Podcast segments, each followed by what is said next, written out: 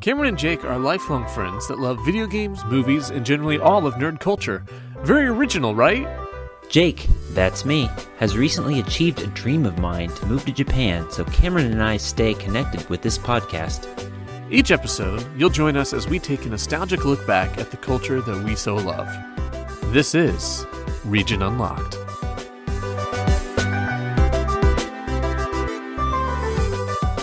Hello, everyone, and welcome back to Region Unlocked, the awesome podcast where Cameron and I talk about the amazingness of video games and nostalgia, which is something that you must love because you're listening to us right now. How's it going, Cameron? It is fantastic. Excellent to hear. It's going okay over here in Tokyo as well. It was raining earlier, but now it's all sunny. Uh, how are things going in Indiana for you? Um, today was also pretty rainy, and then the day ended sunny, but now it is not sunny. It is very dark outside, but I had a good day. What I do? I played more Horizon Zero Dawn because that game is fantastic, That it is. and got prepared to uh, to talk to you about some excellent games this week. Wonderful. Wonderful. Yeah, I kind of didn't do much today except uh, this right now because I just woke up. good That's point. the um, extent of it right now. It's rather early in the morning here. So, anyway, glad to hear that things are going well for the most part. Yeah. Um, yeah, no, nothing really new to share. Um, anyway, so friends, as you know, we are currently wrapping up our time, our our wonderful time with the Nintendo 64, and uh, we've spent these past few episodes talking about some great gems that didn't get their own full episodes. But you know what? I think these this episode format we've been doing has been working really well, and I enjoy it. yeah, me too. It's been working well for me too. And hopefully the listeners. hopefully. So last week we what did we cover? We covered Star Fox and Yoshi's Story, which was a Yes. great time. And this week we have two more, which I'm sure you could figure out by the title of this episode. But Jake, I wanted to quickly bring up Glover because we, I was just listening to episode 10 and I said, hey, we're going to talk about Glover later. And then we never talked about it. So, r- real quick, I want to talk about Glover because I think this was important to both of us. yeah, yeah, definitely. I got to hand it to you for thinking of that. I'm trying to think of a glove pun, but nothing's coming out. Oh man. Anyway, so Glover is a very weird game where a wizard. Oh man, it's been a while since I played this. A wizard has Wizard two gloves. Whitebeard. Okay, one is Glover, and what's the evil glove's name? Evil Glove's name is Cross Stitch. That's very evil sounding. Yes. But uh, the whole point of this game is to move a ball from one end of the level to the other, essentially. Yep. And that's pretty much it. And as I was saying last time we talked about this, I had a huge problem with this game because it would not save. Hmm. I I've played the first like two levels of this game over and over and over and over, but I was not great at it. You were good at it. And so you would come over and you would play my game for me and I would just watch. And then you'd leave and the next day I'd try to get on and the game would be erased. And I don't know why. It always made me so sad because what I really liked about this game is that the hub world starts out dark and Yeah. dreary, but the more you progress, the more happy and sunny it becomes. And I just always really like I like games that do that where uh, like just the hub world changes over time based on your progress. Yes. I remember it was like, oh, I'm gonna go get on and I'm gonna go see that chicken on the swing, um, who, who like farts as he's swinging back and forth. Yeah, he, he farts out cheat codes. Ah, and then uh, he would be gone, and I'd be devastated. Yep. Sad day. but still, I mean, a great day actually because the day gets progressively better each time you beat a level. True, So, talk about a unique concept though. it really isn't that- is. I mean, I wish they could have done more with that. And they were planning a sequel, but it was ultimately scrapped. I don't know why, but sad day. I don't think the game sold super well. I think it was more of a sleeper hit. Yeah, But um, yeah, I really liked that game. There were reports, though, multiple times from different people of, you know, corrupted file issues in erasing games and stuff like that. So you weren't alone, unfortunately, about that. I'm very sorry to hear. Oh well, I lost That's- the that's- game anyway. So, Yeah. Sad day. But yeah, that that's pretty much it. I just I I told you we were going to talk about Glover, so we talked about Glover. and we had a ball doing it. We had a ball and then lost the ball. Yeah. And then Glover or goes, dropped the "Ah," ball. or popped it. Sometimes it pops. Yes, depends on what ball. Oh yeah, that's the fun thing is you can transform it into like a bowling ball, a bouncy ball, a ball bearing, and then Yep. a crystal. Was there? Yes. Was that it? That was it. Well, you could also get the Super Ball, but that was only via cheat code, and it was like the size of the ball bearing, but it bounced like three times higher than the regular ball. It was invincible, and it was awesome, but it was so bouncy that it often got lost because it just bounced away. Okay. Anyway, that was that's Glover. Isn't that just like every kid's uh, experience though? Going to a friend's house and having your friend beat it because you can't, and then like vice versa, pay back the favor later. Yeah. I mean that was like a whole culture we had as kids. It seems like. Yeah. I miss those days. Yes, but that's why we're being times. nostalgic. Yes, that's what we, we can do this is. so we can talk about them. All right. Well, let's go ahead and hit our first game, which is GoldenEye.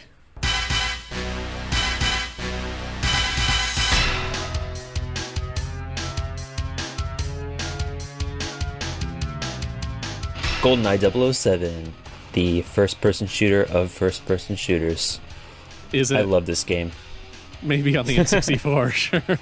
On the N64, yes, there were a lot of first person shooters before and after this, but a lot of people consider this a favorite of theirs, and a lot of people have some super fond and not so fond memories of it. And regardless of whether or not you like it, you've probably heard of GoldenEye 64. So, Yeah, because it was Uh, like the first one to do it well enough on a console. yes. Before Yeah, that, it, it, first-person shooters were relegated to PC.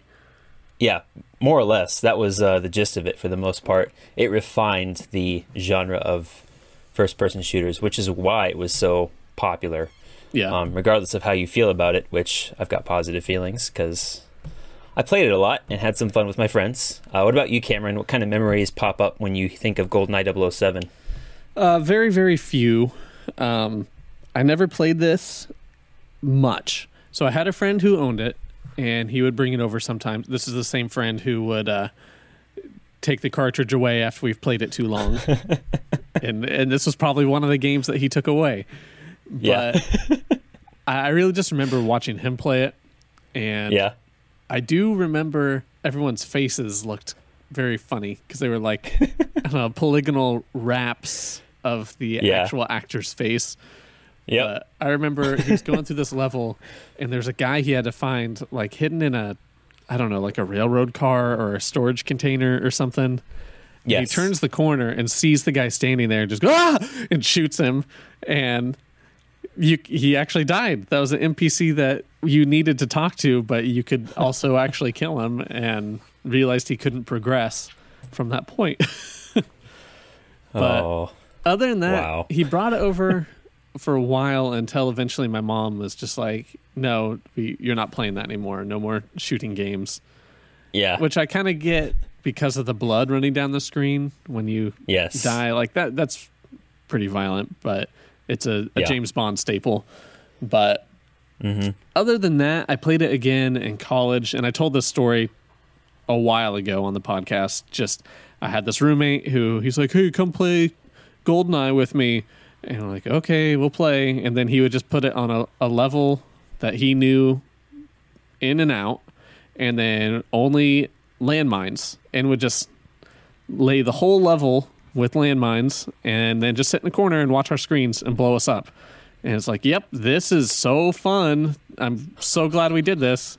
And then we'd quit. And you guys never want to play GoldenEye with me. It's like, this isn't playing. Is just you watching our screens as we try to learn this game we never played. And because of that, I never touched it again. Oh my gosh, that's one thing. Flexing with a video game like that can really turn other players off. No pun intended. Oh, I but that's just the way it is. It's And like would always be like, I'm so, I'm so good at GoldenEye. It's like, no, you're not. You just cheat. You're just being a jerk, man. this is no fun. That's why it's no fun. So, GoldenEye. Uh, this is a game also that I played rather undercover. The irony of it all, but um, I was not allowed to play it. It was too violent, and I think that's the stories of many people that I've talked to.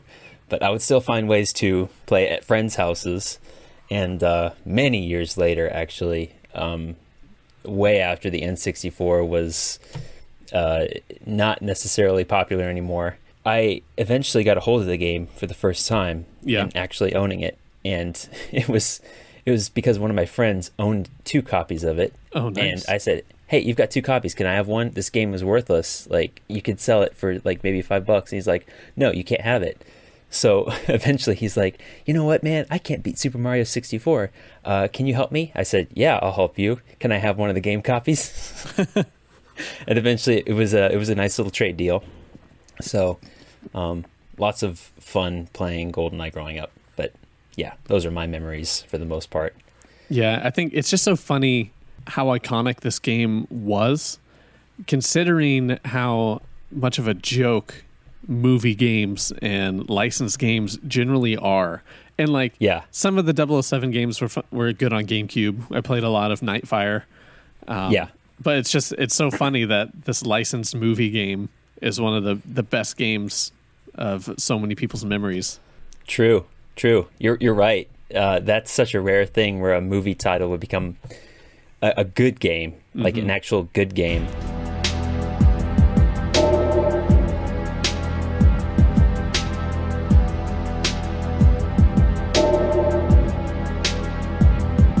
I'm going to go ahead and talk about it right, and give it. you some details as to why it's such a good game. So, GoldenEye 007 on the N64. Uh, it was released on August 23rd, 1997, in Japan, following the typical pattern of Japanese releases being earlier. And then uh, August 25th, everywhere else. So, just a couple days later, uh, it was a first person shooter, which is, uh, well, an FPS. If you don't know what that is, it stands for first person shooter. And although the first person shooter was a super popular genre at the time, uh, mostly on PC, basically GoldenEye became a game that set the standard for many, or no, every uh, first person shooter to come after it. Uh, because it was not only one of the first ones on console, but the style of it, the controls, and everything about the game was just considered so good that everyone decided to replicate that from then on out to copy Yeah. it and to use that for uh, subsequent first person shooters. So ultimately became the third best selling N64 game ever at just over 8 million copies sold, which was just behind uh, Super Mario 64 and Mario Kart 64. Oh wow. Yeah, so it was a huge, huge success. And a lot of people were reported to have bought N64s for GoldenEye. Oh really? I mean, Yeah. that makes sense. Yeah, so, um, and again, it was a console game. Until now, first person shooters dominated the um, PC world, but GoldenEye was like, ah, we can do this really good on console. And a lot of people didn't didn't uh, think con- the consoles were a good medium for first person shooters, but GoldenEye changed that. And it was mainly the multiplayer that did this. True. Uh, people fell in love with um, GoldenEye's multiplayer. So that's one of those things, like the menu music, at least brings back a lot of memories of sleepovers for me. Oh yeah. Yeah, that iconic menu music. Sure. So, uh, development for GoldenEye started in 1995, right after the movie GoldenEye came out. Right. So that was a James Bond movie that came out in 1995, and it lasted for a couple of years. And because of that, people were skeptical about the success of the game because there were already new James Bond movies coming out and being planned. When this game was being based on a movie that came out two years prior, people were a little bit uh, iffy about that. Yeah, that'd be unheard of now. Normally, a a movie tie-in game comes out when it when the movie goes into theaters. Yeah, yeah. No, you're, you're absolutely right. This is such a different culture where you can just crank out video games so much faster, at least technology and media.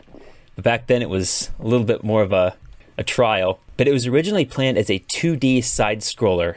And I can't even imagine the idea of that happening. yeah. Well, so I was thinking about that because it was that originally planned for the Super Nintendo, and Yeah.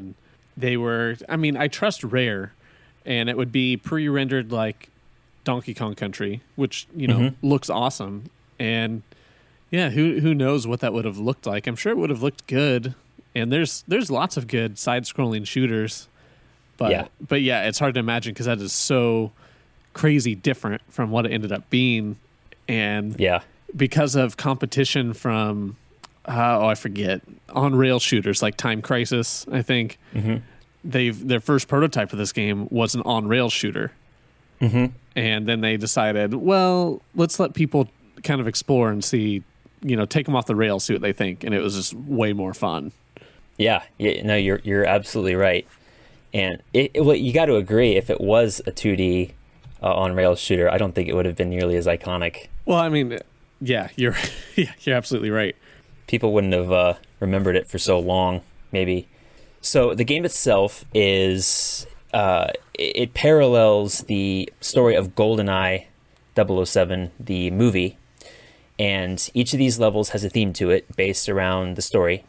And um, what made this new is all these levels were so non-linear; they were open world.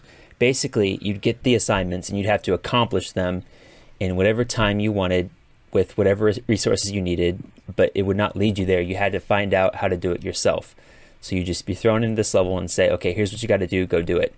So because this was non-linear, it drew praise and criticism okay because basically if you did everything you needed to but then screwed up at the very end like what you just said earlier by shooting someone that you didn't need to the whole thing would be ruined and regardless of what you would have done then you would have had to start the level over because you ruined it with just one mistake.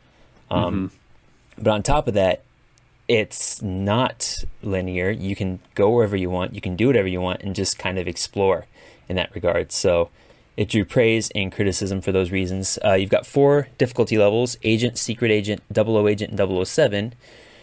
And each one has harder and more complex things to accomplish in each level based on which one you do it. like and different 007 objectives Yeah, Or- different objectives. They would Oh. add more or add harder ones, basically, Cool. or more specific ones. Yep. And 007 was uh, a was a mode that you could only unlock by beating the entire game on 00 Agent, which was difficult. I eventually did it, but it took me way too long. But it's nice because you can choose cheats and adjust the game difficulty in different aspects of each level with 007 Seven. option. Other than that, what you do is you play the multiplayer. That's what a lot of people remember yeah was the multiplayer. So it was it was hot seat. It was split screen. mm-hmm So you'd choose one of the characters from a past James Bond movie, and you just running around. You just run around shooting each other, of course and yeah, that, that's that's the gist of it. and people loved it mainly because of the controls Mhm. and how smooth it felt at the time. But it pioneered things like uh, deathmatch. Until uh, GoldenEye came out, there was no such thing as the deathmatch in any first-person shooter. really So, yep, that uh, that was pioneered by GoldenEye. And although um, there were not many things that were totally pioneered by GoldenEye, everything that it did was just better, seemingly, Okay. than all the other first-person shooters. Sure. Uh, like for instance, you'd have location damage. That was something that GoldenEye was one of the first games to do. what's that Location damage. Yeah. That's where like if you shoot someone in the arm, oh okay they just shake it off. Or if you shoot someone in the leg five times, they still won't die. But if you shoot them in the head once, they will. oh Yeah. wow i didn't realize that existed so early Yep, that was one of those things. Uh, it also introduced realism to the genre of FPS. So until GoldenEye came out, most first-person shooters were quite non-realistic, meaning they were science fiction or based on themes that were not considered realistic, um, if that makes sense. sure So it also, alongside this uh, other PC game called MDK, it helped pioneer the scoped sniper rifle. So until um, those two games came out, MDK and GoldenEye, there were really no scoped sniper sniper rifles in uh, first-person shooters. So that's another thing. okay Yeah. It also helped pioneer stealth. What do you mean? Stealth, as in not just being a run and gun, running around shooting things. So trying to hide from the enemy. Exactly. In Okay. GoldenEye, you have to you have to hide. You have to sneak a lot of times. Huh. Yep. And then of course the multiplayer, which everyone absolutely loved and bought Nintendo 64 consoles for. Right. Yeah, so it won a lot of best game of the year awards. Mhm. And to this day, it's considered to be one of the best video games of all time. Wow. That's awesome. Yeah, there's a lot to say about GoldenEye. Well, do you care if I throw a, a few more facts at you? Please do have at it. All right. So first off, this was only a ten-member team when this started. Ten people developing this game, eight of which had never worked on a video game before. Holy cow! Yeah. It's like, what was the 90s and, and video games to where eight people out of 10 could get a job not knowing what they were doing? But because of that, it actually uh, ended up being pretty helpful because they had, you know, nothing to compare things to. They were, they were doing nothing but thinking outside the box, right? Because Yep. they had no conception of what they should be doing and that led to you know this game being as successful and unique as it was i thought one funny uh, I- idea they had would be to reload by pulling out the rumble pack and popping it back in Oh, I love it. but that that idea did not go far but it's just like yeah that's that's creative you gotta there's no bad ideas in brainstorming Yeah. Um, but the the craziest thing that I found is that as iconic as the multiplayer is, it almost didn't exist. The multiplayer was actually developed in the last six weeks of the game's development and came to a complete surprise to Rare and Nintendo when they're like, "Hey, we got multiplayer," and they're like, "Oh, you do?" Because you know they were originally just developing the single player game, and so this thing that it is known for almost Yeah. didn't happen. It was just like an afterthought, and that's crazy. Wow. Yeah, Yeah. no kidding. That could have changed the course of history right there. Yeah. Uh, speaking of almost, you know, changing the course of history, it almost didn't exist the game at all because there was a three month period where Nintendo just stopped giving them funding. oh, snap. that I mean that could have ended it right there, but they like hung strong and kept working on the game. And Oh. I mean, that'd be so discouraging to stop getting your money for three months. Like I, I'm just surprised it exists that they finished Uh-huh. it, and it was cherished by millions for a long time. And I'm sure people are still playing it. Oh, yeah. Even though the controls have not aged super well. No, they did I don't not. think. Oh, It, it won all the awards. They were they were probably golden awards. um, I don't know.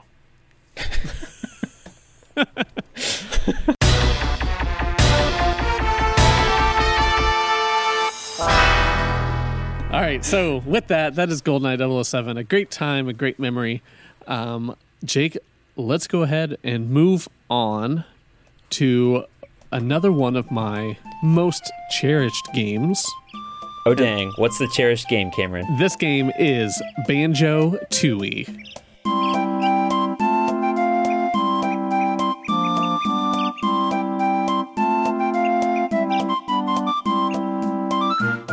So Banjo Tooie.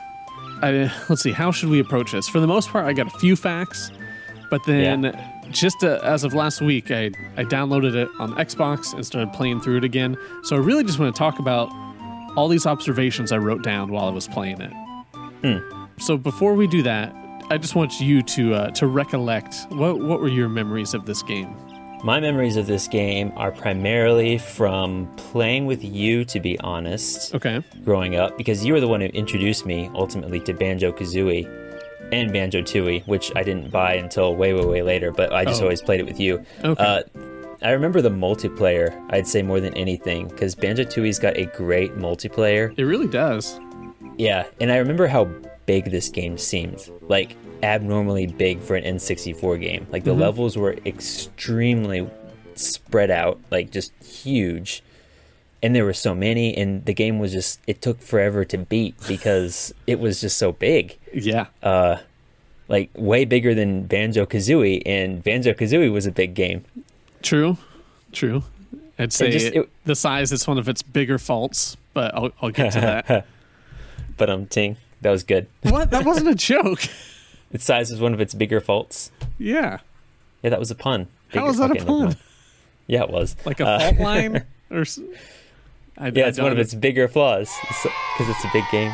Okay, whatever. Okay, I. Oh, your puns, Jake. Move on. Yeah, yeah, yeah, yeah. So anyway, uh, also it was really fun to transform into things because the transformed characters in this game are more fun than in Banjo Kazooie.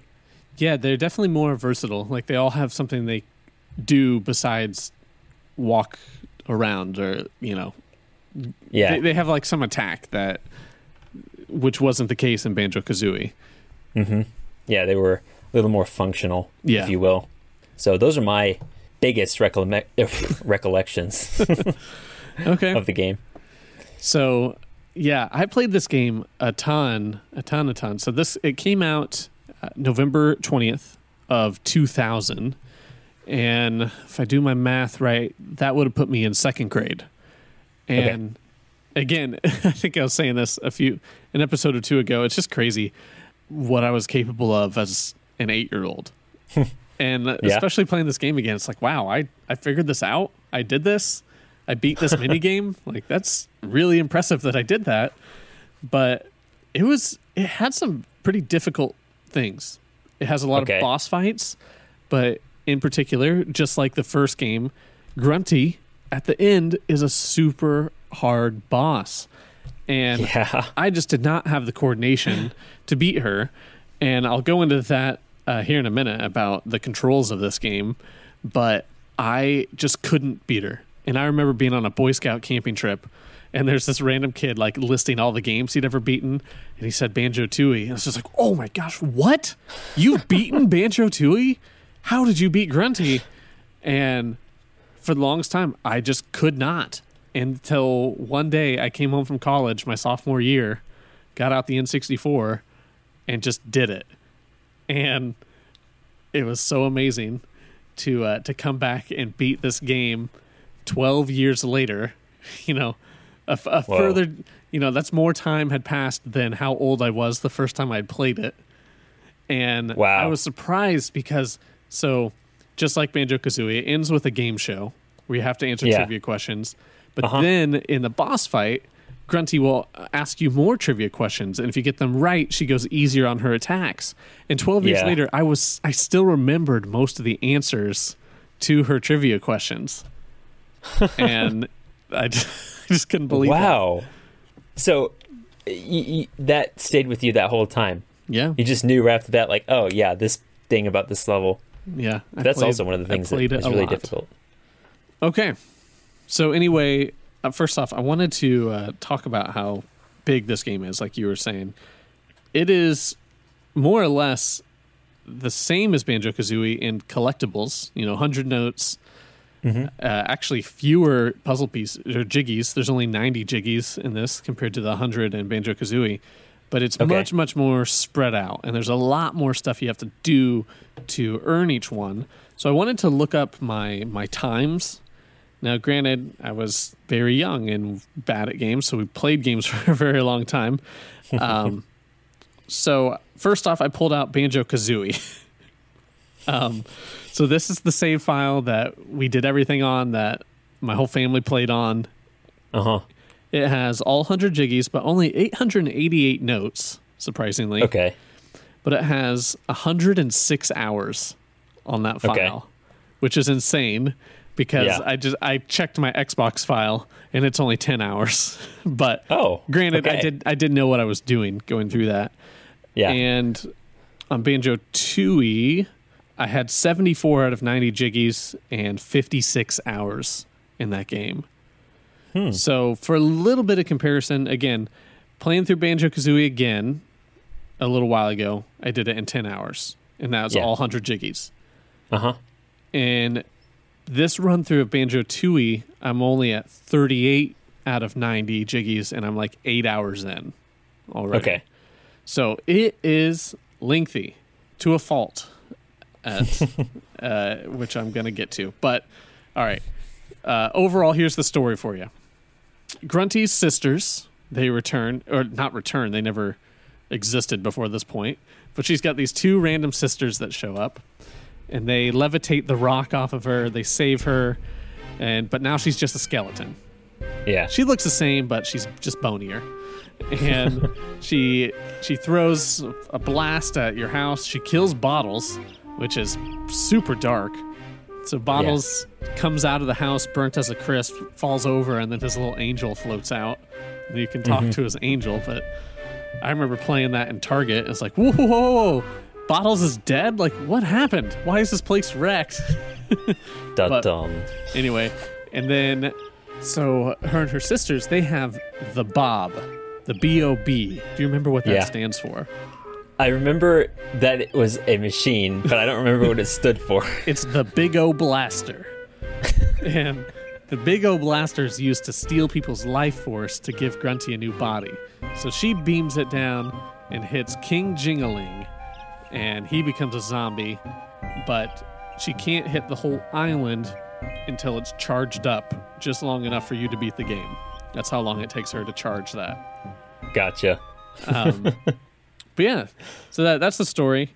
So let me go ahead and I'm going to throw uh, just a few facts at you and then dive into everything I observed while playing through it again.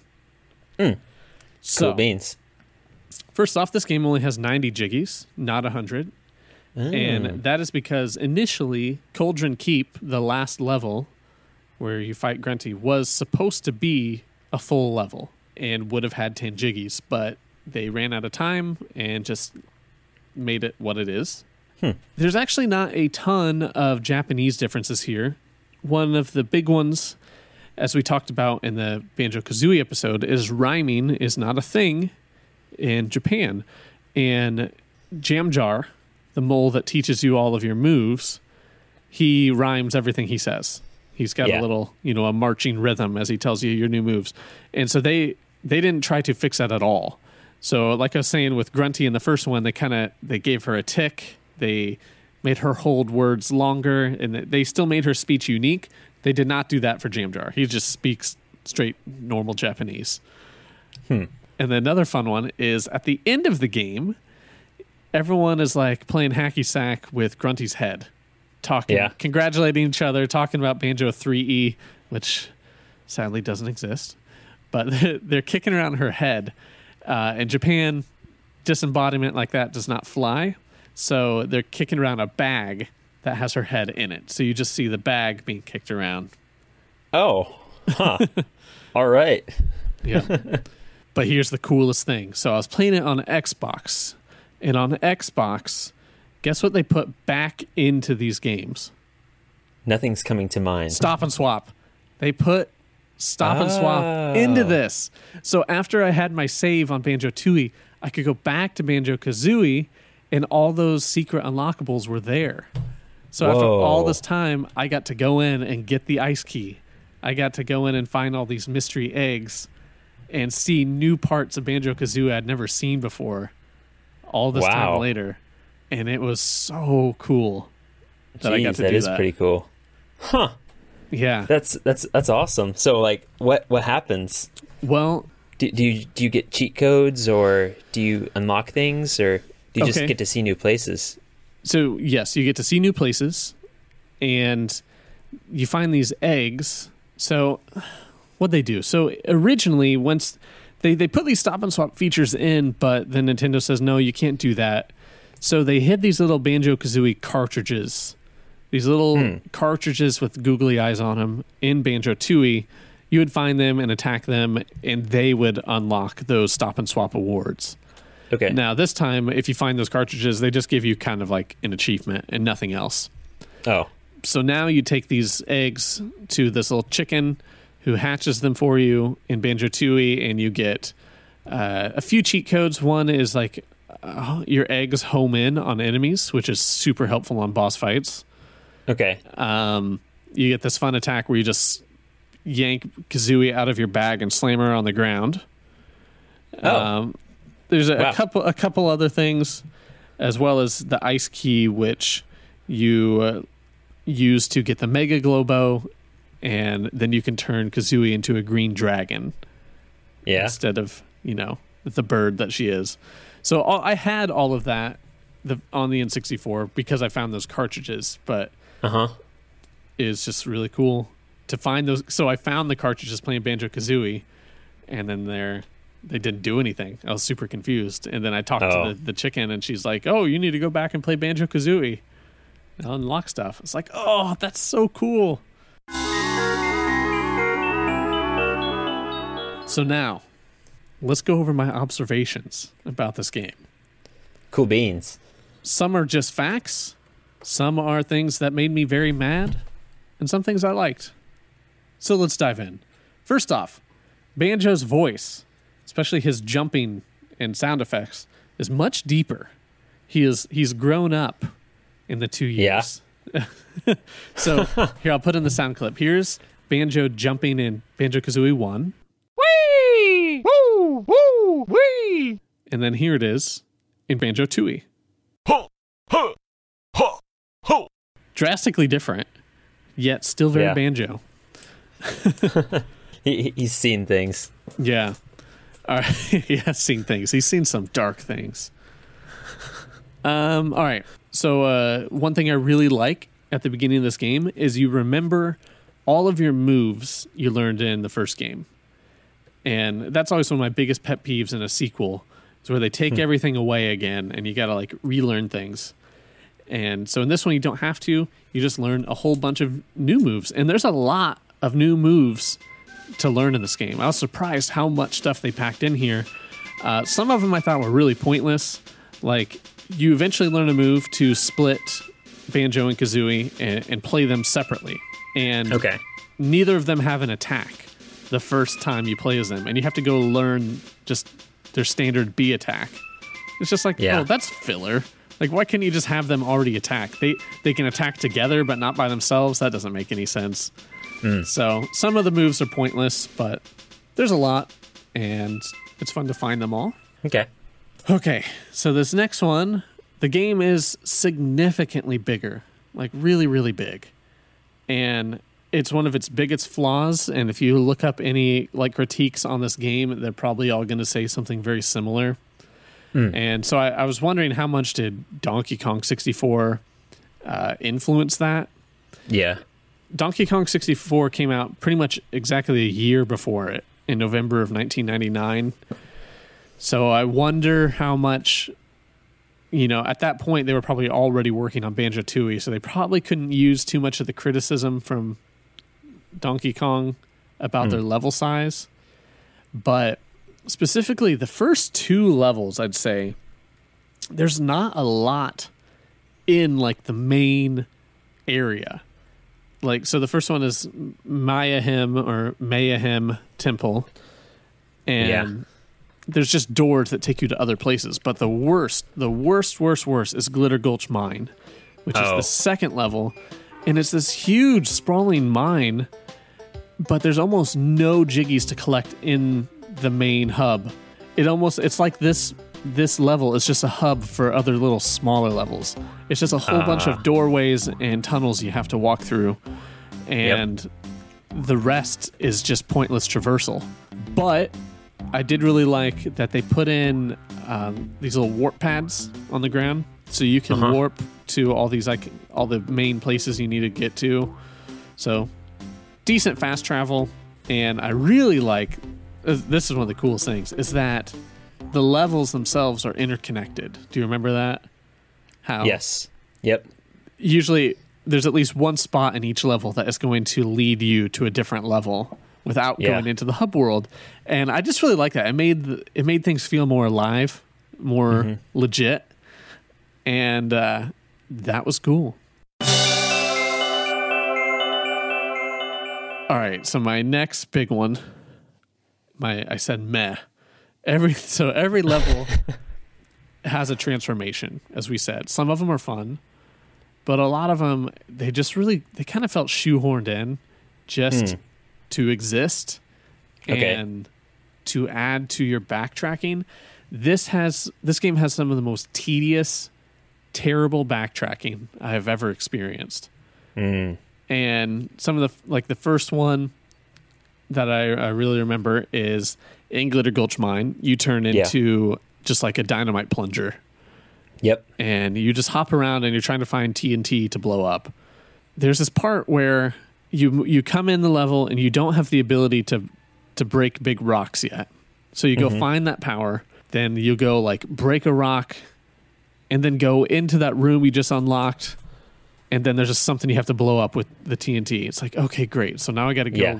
I just opened this room, and now I have to go back and then hop back as a TNT plunger, blow it up, then go back again, go, go be banjo so I can run through it. Yep. And that that's not even the worst. I actually wrote like two of them down. uh, oh no, I wrote three of them down. That really, I really hated. So first off, Witchy World. Witchy World is awesome. I love that level so much. It's this whole like theme park, kind of centered around Grunty. Uh, actually, it's not really centered around her. It's just called Witchy World, but it's Yeah. got like a space area, cowboy area, haunted area, Yep. and it's just I like how segmented it is and how fun it is to explore each zone. But yeah. oh my gosh. So here's a terrible backtracking description for you. So when you come in, you can blow open Area 51 with your egg grenades. Then you have to go get Mumbo. Oh yeah, you get to play as Mumbo in this game, which is cool Yeah. you have to run back to Area 51 and then turn on the power using Mumbo. And that opens up this little bumper cars arena. And I suppose I could have run into the arena as Mumbo, but why would I? His job was complete. So Yeah. I go back, come turn back into Banjo, run back all the way to the bumper cars arena, go into it and realize, oh, I can't turn it on unless I'm the money truck and deposit the money. So I run out, go turn into a truck, drive back, deposit the money, drive back, turn back into Banjo, run back, and then can finally do it. Like it's like what did that add to the game? Jeez. Like how was Time. that fun? Why why couldn't I just play the game as Mumbo? Like it's Uh-huh. just it's just a different character model sitting in a bumper car. Who cares? Uh-huh. Here's another good one. Wow. Uh, Mayahem Temple. There is a honeycomb, like the uh, you know that raises your life, Mm-hmm. hidden at the at the entrance, and you can really only see it as you're leaving the level. So Yeah. I was leaving the level, and I see it in front of me. It's like, oh, there's a honeycomb, but I have to go turn back into the little banjo golem, little stone golem, to fit in there. So go turn into the golem, run back, get the honeycomb, but then I can't just leave. In Banjo Kazooie 1, you could leave a level transformed, and then you would eventually turn back into Banjo. But this, it's like, no, Yeah. you can't leave transformed. So it's like, why? And so I'd have to go back, transform back into Banjo just to leave. And Yikes. drove me crazy, crazy, crazy. But that wasn't even the worst one. oh gosh, what's the one? Here's the worst, one? This is where I pretty much quit replaying the game because I just got sick of it. Step this is a very long process to get one Jiggy. So in step one, there is a dinosaur hidden in Witchy World, which is fine. You, you save the dinosaur. She runs to the train, and then she's going to wait on the train so she can go to Terrydactyland, which you're not going to unlock for like two more levels. Eventually, you get to Terrydactyland. You run to her house, and then they're like, "Oh, thanks for returning this one, but my two other kids, one is very small and one is sick." It's like, "Okay, so you have to go get Mumbo."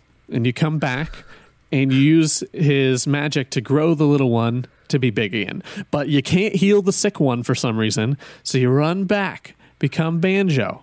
And then you have to run back as Banjo, separate from Kazooie, put the sick one in your backpack, leave, go to the train station, put the sick one on the train, and then run Kazooie to the train, and then drive the train to Isle o' Hags, where there's a another Mumbo near that train station. Get out, go get Mumbo, and then heal heal that sick dinosaur on the train there. It's like what? Oh, that seems way too much. why did I have to heal him there? And then Uh-huh. run Mumbo back, get Banjo, go back to the train, drive it back to Terrydactyland, and then finally you can get your Jiggy. And Oh, again, like I was saying, like what does that add to the game? That Frustration. that is not fun by any means. It's just tedious mo- time wasting. Yeah. And it kind of really soured my experience replaying this because, again, as a kid, you don't really notice that. You just do it without Yeah. a lot of thought. But now it's just like, oh my gosh, my time is worth so much more than this. Yeah. Doing this over and over again, Shoot. just a just a bummer. Yeah, that's that. Yeah, that's that seems like too much. At least But- there's still some positive things. Yeah, to say I about mean, it. overall, it's still it's a good feeling game. I really like, uh, maybe not all of Isle o' Hags, but I really like Jinjo Village and the theme song that plays there. So that's like kind of the main little hub world that you first enter, and it's got Uh-huh. all these colored Jinjo houses yeah, and they've all gone missing. And so that's one thing I like is that all the Jinjos are spread across the whole game. There's not Yeah. any, there's not like five per level like in the first game. uh huh, And you can find, they're actually randomized each time you play the game. uh huh. So where I find a red Jinjo, you might find a blue Jinjo. And they all have a set family number. So like the white one, there's actually only one white one in the game. So once you find him, you get a Jiggy. But maybe Yep. there's like seven orange ones. Once you find Yeah. all them, you get one. And it's cool just to go back and then see all their houses filled up with all the Jinjos. So I like that. also, there's a lot of mini games in this. Uh huh. a lot. And some of them are great. And even it has this shoehorned first person shooter type game which i guess they you know are coming off uh successfully making goldeneye. So they're like let's put first person shooter in banjo kazooie where you use kazooie as your gun and shoot eggs. And it actually worked pretty well playing it on xbox having Uh-huh. the second analog stick Yep. being pretty smooth. But overall, the aiming in this game is garbage, garbage, garbage. there is there is actually so much that relies on aiming from entering cheat codes to doing the first person shooter sections to a lot there's a boss fight where you have to fly and shoot while you're flying Uh-huh. and an underwater part where you got to shoot while you're swimming underwater and when you go into first person view, it puts a little reticle in the center of your screen. Yeah. This thing does not move like a normal shooter. It Oh gosh, it I remember locks this. it locks in on the center. And so anytime you let go of the stick, it jumps right back to center. And Uh-huh. it's really hard to precisely aim anywhere at all. Yeah, I remember this. It is It's- frustrating. It's super sensitive, and you got to hold it like a feather to get it just where you want it. Uh-huh. And that makes some of these mini games so stinking hard to play. Mm-hmm. And on top of that, because of this, they changed up the flying and swimming controls in this game. Hmm. Because normally I play games like shooters standard, whatever the default controls are. I know you're a weirdo and you invert your y axis, correct? yep. so you'd actually probably be good at this game. But I think in with a shooter, controls are fine. But then when you're flying and swimming, I prefer it to be inverted. Okay. Because when you think about it, if you're flying a helicopter, right, to go towards the ground, you're going to lean forward, right? You're going to point forward to go down. You're going to pull Yeah. back to go up. And I think that makes sense. But in this, they flipped it. So pointing Ah. up, swims up, pointing down, swims down, because they I guess they wanted to keep it in line with aiming once you flipped into first person view. Because I guess that would be conf- a little more confusing if then all of a sudden the axes flipped once you went Yeah. into that first person view. But like this is the opposite of the controls in Banjo Kazooie One.